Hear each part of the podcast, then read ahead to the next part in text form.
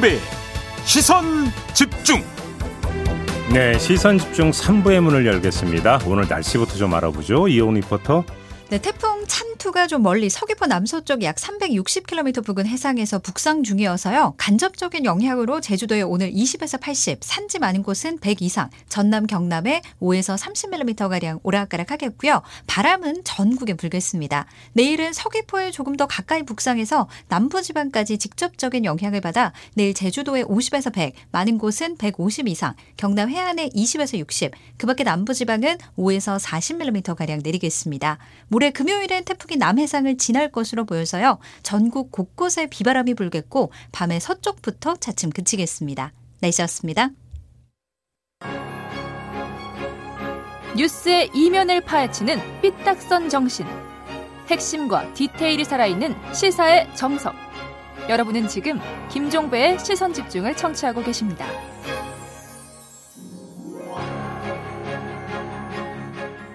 네, 지금부터 어, 예고해드린 대로 최근에 지지율 상승세를 타고 있는 분이죠. 홍준표 국민의힘 대선 어, 경선 후보 만나보도록 하겠습니다. 나와 계시죠, 후보님? 네, 네. 네, 안녕하세요. 드디어 후보님을 안녕하세요. 인터뷰에 모시게 됐습니다. 반갑고 고맙습니다, 후보님. 아니, 저도 그 시그널 뮤직이 옛날에 그 손석희 네. 씨할 때는 이 말을 자주 들었어요. 이 시그널 뮤직을. 그러니까 좀 자주 좀 나와주세요. 그러니까. 아니, 그 아침에는 머리를 정리하는 시간이라서 가능하면 저 인터뷰를 잘 안 해요. 예. 아무튼 오늘 그러니까 이 귀한 시간 내주셔서 감사드리겠습니다, 후보님. 예, 예, 예. 오늘 1차 컷오프 결과가 발표가 되는데요.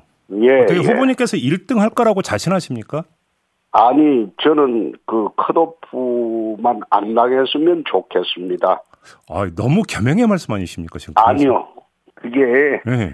사실 1차 컷오프는 에, 그거는 큰 문제가 안 되죠. 앞으로도 어, 남은 시간이 꽤 있는데 네.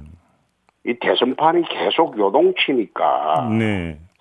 1차 컷오프, 2차 컷오프는 통과만 하면 되죠. 아, 물론 그렇긴 그리- 하죠. 예. 예, 예. 음. 그리고 거기에 뭐 1등을 했니, 2등을 했니, 뭐 그건 별 의미가 없습니다. 뭐 지금 뭐- 언론에서는 그걸 큰 의미를 두고 있는데 음, 앞으로도 이게 이제 어, 대선 국면을 자세히 보시면 굉장히 이게 파도처럼 출렁이거든요. 예, 예. 출렁이는데 또 어떻게 바뀔지 몰라요. 음흠. 그러니까 1차 컷오프에 우리가 그 뭐 크게 그 매달릴 필요는 없죠. 근데 이제 뭐 그 후보님께서 더 잘 아시겠지만 이제 지지율이라고 하는 게 추이라고 하는 게 있는 것 아니겠습니까? 그렇습니다. 근데 지금 예. 후보님께서 지금 지지율 상승세를 타고 있는 국면에서 이루어지는 1차 컷오프이기 때문에 물론 뭐 예, 이제 예. 결과가 공개가 되진 않습니다만 구체적인 내용은 공개는 안 되지만 그럼에도 예, 불구하고 정말로 누가 1등을 하느냐 이게 지금 여의도 정가나 국민들의 관심사는 맞거든요.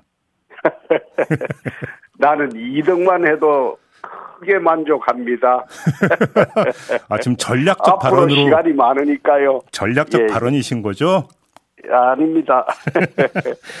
이, 어, 지금 후보님 본인은 어떻게 분석하세요? 지금 지지율 상승세의 최대 동력이 어디서 나온다고 분석을 하세요? 사실 그 지난 4년 동안 어, 20, 30대, 40대가 우리 당의 가장 취약 계층입니다. 그렇죠. 우리 당은 여태 이제 영남과 50대 이상 장년층의 지지를 어, 바탕으로 선거를 쭉 해왔습니다. 예. 그런데 20, 30대, 40대의 외면을 받고는 대선을 치르기가 어려울 것이다. 음. 그렇게 보고 4년 동안 20, 30대, 40대를 우리 쪽으로 돌리기 위한 그런 어, 준비를 많이 해왔죠. 예. 많이 해왔는데 이제 그것이 어, 맞아 떨어져서 어, 올라가고 있다고 저는 보거든요. 음. 그리고 그 20, 30대, 40대 특히 20, 30대 MZ 세대들은 소신이 뚜렷합니다. 그분들 자체가 예. 신세대들이 예. 그리고 잘 흔들리지가 않고요. 음흠.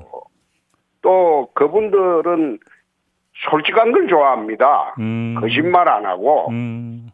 그래서 그분들의 캐릭터하고 이제 제가 이제 하는 정치 캐릭터하고 맞아 떨어졌기 때문에 어, 이게 폭발적으로 반응이 나오는 거 아닌가 전 그래 봅니다. 그럼 후보님의 이름은 여기서 이제 사이다가 아니라 콜라라고 표현하는 게 더 맞을 것 같은데 콜라 캐릭터가 그러니까, 그러니까 지금 어필하고 있다 이렇게 좀 분석이 돼야 되는 건가요?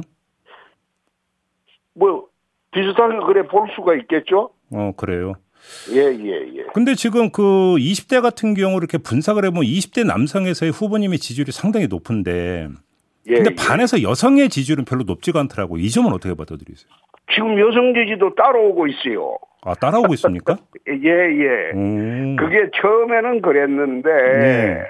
최근에 이제 발표되는 여론조사 로데이터를 분석해 보면 여성 지지도 어 같이 따라오고 있어요. 음, 추이가 그렇게 그래서- 잡히고 있다는 예, 말씀이시군요. 예, 예. 그럼 지금 후보 예. 그것도 그것도 곧 어, 회복이 될 것으로 봅니다. 아 그렇게 보시는 거고요. 그럼 예, 지금 예. 후보님의 진단과 분석에 따르면 예를 들어서 이제 그러니까 기존의 장년층 중심의 고정 지지층은 어차피 이제 그 가- 같이 움직일 거니까 결국은 돌아오니까요. 예, 본선에서의 경쟁력은 과- 과거 치약했던 20, 30대한테 누가 어필하고 지지율이 높은가가 결국은 핵심적인 문제인데 거기서 홍준표 후보가 선점을 했다. 이런 진단이신 거죠? 현재까지는 그래 돼 있죠. 아, 그래요? 그리고 호남도 저희들이 이제 어, 공을 많이 들였고 네. 당 차원에서도 공을 들였고 어, 저는 또 개인적으로 호남에 저그 인연이 많습니다. 어떤 인연이 있으세요? 아, 저 뭐 전남 광주 같은 경우는 어, 제가 91년도 슬로트 머신 수사하기 전에 조직폭력 수사했던 것이 지금도 광주 올드 팬들한테는 그게 전설로 남아 있습니다. 아, 그러, 아 그런 게 또 있었나요? 그리고 그 91년 광주 지금 조직폭력 수사할 때 그때 꽤 시끄럽거든요. 네. 광주 전남 전체가 네. 그랬고 그 사건하고 93년도 슬로트 머신 사건이 같이 이제 엮여 가지고 모래시계 드라마가 나왔기 때문에 음, 광주 전남에서는 거기에 대한 어 저에 대한 뭔가 여, 여 심정적 지지가 좀 있습니다. 아, 그래요? 그게 에, 내가 광주 전남에 가서 그런 이야기도 했어요. 국민의힘은 싫을 것이다. 결국 우리 당을 광주 전남 호남 지역에서 싫어하는 가장 큰 이유가 네. 5.18 민주화 운동을 탄압한 그 세력의 후회라는 거거든요. 그렇죠. 예, 예, 예. 그 지금 그래 돼 있거든요. 예. 그러니까 그걸 씻을 수 없는 거예요, 아직. 음. 그래서 내가 광주 전남에 가서 우리 당은 싫어할 것이다, 네. 싫을 것이다. 예. 그런데 홍준표를 거부할 이유가 있느냐. 음. 이제 그 호소를 쭉 해왔어요. 아, 예. 그리고 전북은 거기는 제가 그, 그 방위 소집을 전라북도에서 했어요. 1년 6개월 동안. 방위 생활을 거기서 그- 하셨다고요? 그렇습니다. 군부대에서 했어요. 아, 그러셨구나. 예. 아, 군부대에서 어, 방위 소집을 하고 또 거기는 제가 그 처갓집입니다. 아, 예, 예, 예. 음. 아, 저희 집 사람, 아, 저희 음. 부인, 어, 아내가 어, 전라북도 부안 단어, 출신입니다. 단어에 상당히 고심하십니다, 후보님. 아, 이, 저, 나는 그 접사바람이라마는 입에 붙었는데 예. 그걸 이제 우리 캠프에서는 가부장적인 용어라고 아내라고 자꾸 말을 하라고 해서 요즘 말이 좀 헷갈립니다. 아니, 그렇게 하셔야 여성 지지층 회복을 하시죠, 지지율을. 그래서 예. 그 전라북도하고는 저하고는 또 특이한 인연이 있기 때문에 아하. 전라북도 전북의 사위죠 제가 음. 그러니까 그 여느 우리 국민의힘 어, 과거의 후보들하고는 달리 호남에 특이한 인연이 있기 때문에 예. 호남 지지가 지금 높은 겁니다. 그러면 20, 30대나 호남에서 윤석열 후보는 우리 후보님한테는 게임이 안 되는 겁니까? 지금 지표상으로 그렇죠. 예. 40대도 그렇죠. 음흠. 그리고 지금 최근에 나오는 거는 데- 로데이터 보면 50대도 따라가죠. 예. 지금 그 상대 후보가 지금 지지 버티고 있는 것은 TK하고 음. 60대밖에 없습니다. 그건 여론조사 로데이터에 다 나옵니다. 예. 근데 조금 전에 후보님이 말씀하신 대로 지지율은 항상 격동하게 돼 있다고 말씀하셨잖아요. 그럼, 그렇습니다. 그럼 또 만회할 수도 있지 않습니까? 윤석열 후보도? 그런데 이제 제가 이래 말할 거는 아닌데 네. 윤 후보는 재도약할 만한 그런 호재가 없습니다. 아, 정치판에서 아 그렇게 보시는 처음 나올 때 굉장히 이제 부풀대로 부풀어 올랐고 음, 앞으로 정계 과정에서 윤석열 후보는 재도약할 만한 그런 호재가 없습니다. 그럼 오히려 빠질 일만 남았다 이렇게. 악재만 남아 있죠. 어, 악재만. 아, 악재만 남아 있고 예. 재도약할 만한 호재가 없기 때문에 예. 결국 시간이 가면 갈수록 이것은 경선판이 기울어질 것이다. 음. 저는 뭐, 뭐 선거 여태 26년 동안 해봤으니까 네. 뭐 그렇게 예상하고 지금 하는 거죠. 그러면 결론은 무야홍이네요. 그러면. 그래 되기가 그것도 그 말도 제가 만들어내는 말도 아니고 20, 30대가 인터넷 인- 그 뭡니까 SNS 놀이판에 만들어낸 말인데 예. 그게 지금 유행이 돼 있죠. 근데 후보님 무야홍보다 무대홍이 더 좋으시죠? 그렇습니다. 이제 무야홍은 우리 애청자 여러분을 위해서 잠깐 설명 말씀드리면 무야홍은 무조건 야당 후보는 홍준표라는 뜻이고 무대홍은 무조건 대선 그러니까 대통령은 홍준표 이런 뜻이죠.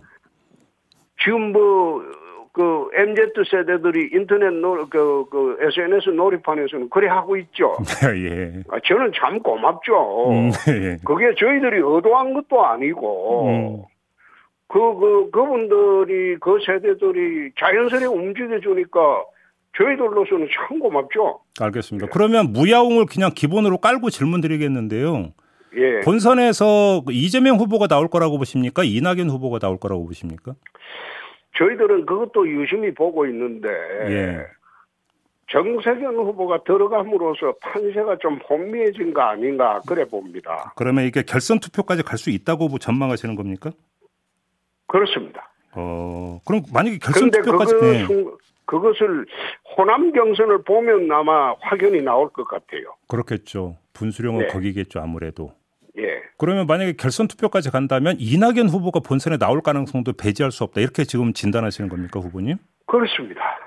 그러면 만약에 본선 상대로 이낙연 후보가 좋으십니까? 이재명 후보가 좋으십니까? 저는 이재명 후보가 좀 수월하죠. 어떤 점에서요? 이낙연 후보는 그분이 정장고 또 토론을 하면 답답할 거예요. 토론을 해보면. 예. 근데 이재명 후보는 인파이트고 한번 툭 건드리면 바로 반응하거든요. 아, 그건 토론이 자신 있다 이런 말씀이십니까? 아, 자신이 있는 게 아니라 재미있을 겁니다.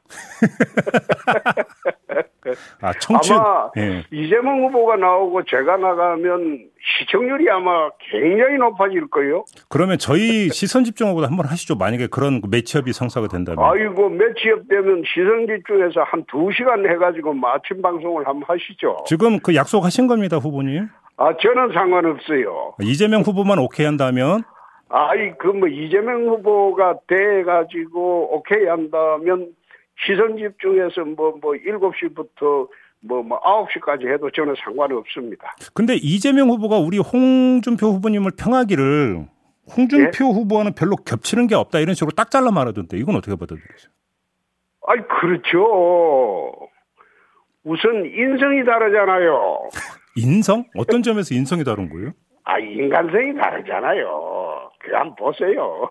자료들을. 예. 그리고 가족 공동체에 대한 생각이 다르고, 음, 예, 그리고 그, 어, 저는 26년간 이제 다 틀려가지고 틀릴 게 없는데, 예. 이재명 후보는 지금부터 지금 틀리고 있잖아요. 대장동 음. 개발도 나오고, 뭐, 계속 틀리고 있잖아요. 어제 기자회견에서 강력히 반발하던데 그 문제에 대해서 이재명 후보. 예? 그 대장동 문제에서 아주 강력히 반발하던 반박하던데. 아이, 그걸 지금 수긍하면 지는 은- 그 사퇴를 해야 되는데요. 음, 그럼 그 이게 본인은 사퇴해야 되는데요. 더, 크, 더 크게 문제가 될 거라고 보시는 겁니까? 이 문제가? 그거는 제가 지금 선뜻 말하기 어렵습니다. 아, 그래요? 알겠습니다. 지금 좀 다른 문제 좀 그 간략히 여쭤보고 좀 마무리할게요. 예, 예, 지금 예. 그당 지도부 문제를 좀 여쭤보고 싶은데 경상 관리에 대해서는 좀 어떤 모든 게 다 정리가 됐다고 평가하세요? 글쎄요, 지금 어, 경선 관리는 이제 사실 경선이 공천 관리가 아니고 경선 관리입니다. 네. 어, 경선 관리는 경선만 관리하면 중립적인 입장에서 관리하면 되는 것이고 네. 지난번에 이제 역선 때 군론 가지고 말이 있었을 때 본선 경쟁력을 두고 또 어, 추가한 그 어, 여론조사 룰이 네. 그게 이제 또 불씨가 될 수도 있어요. 음. 그걸 어떤 식으로 문구를 정할 것이냐. 그렇죠. 그것도 그렇죠. 이제 문제가 될 건데. 그렇죠. 그거는 아마 어, 관리에서 어, 경선 관리에서 특정 후보를 상대한 생각을 하고 그 당시를 기준으로 뭐 이재명 후보나 이낙연 후보한테 누가 이기냐 그걸 기준으로 만든 것 같은데 음. 그 지나면 오히려 저한테 유리한 그 조항이 될 거예요. 어, 예. 그거 처음에 도입했을 때 내가 웃으면서 그랬어요. 지금 아마 지금 윤석열 후보한테 유리하다고 도, 도입한 모양인데 시간 지내보면 저게 나한테 유리한 조항이 될 거다. 네. 내 참모들한테 그랬어요. 저거 걱정할 필요 없다. 음, 알겠습니다. 그럼 거기서 하나만 더 특화시켜서 질문 드릴게요. 그러니까 이제 그 경선 관리의 범주에는 예. 특정 후보의 문제가 불거졌을 때 당 지도부가 이걸 어떻게 접근하느냐도 중요한 공정성의 잣대가 되잖아요. 지금 그렇죠. 공, 명선거 추진단이 꾸려졌고 여기서 1차 과제가 지금 윤석열 후보에게 불거졌던 이른바 고발사주 의혹 사건인데 예. 공명선거 추진단이 이거에 대해서 좀 공정하게 지금 접근하고 있다고 평가하십니까? 그 윤석열 후보를 감싸기 바쁘죠. 어, 감싸고 있다. 예. 난 그게 이제 당이 그런 걸 만든 것은 사실 저 어, 우리 당 후보 중에 검증할 사람은 윤석열 후보밖에 없습니다. 예. 다른 사람은 검증 대상이 안 돼요. 음. 이미 다 나와 있기 때문에 네.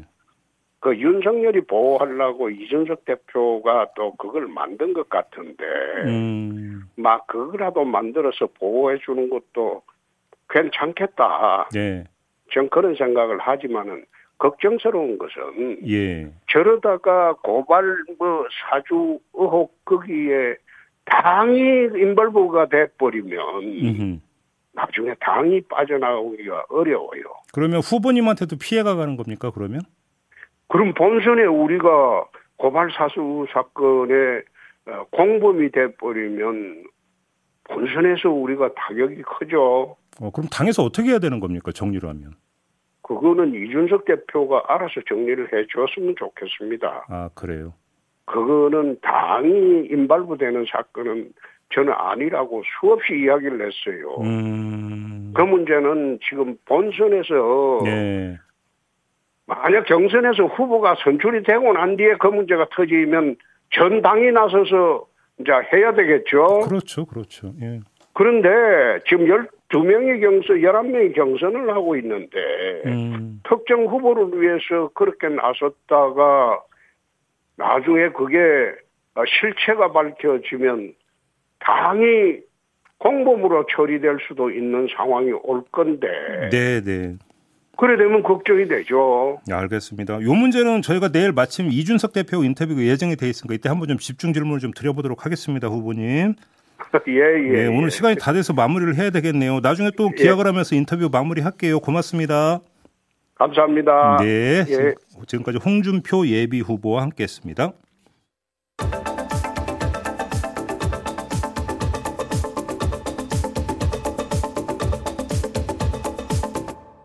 네, 시선 집중의 대미를 장식하는 비컨 뉴스 시간입니다. 이종훈 작가 모셨습니다. 어서 오세요. 안녕하세요.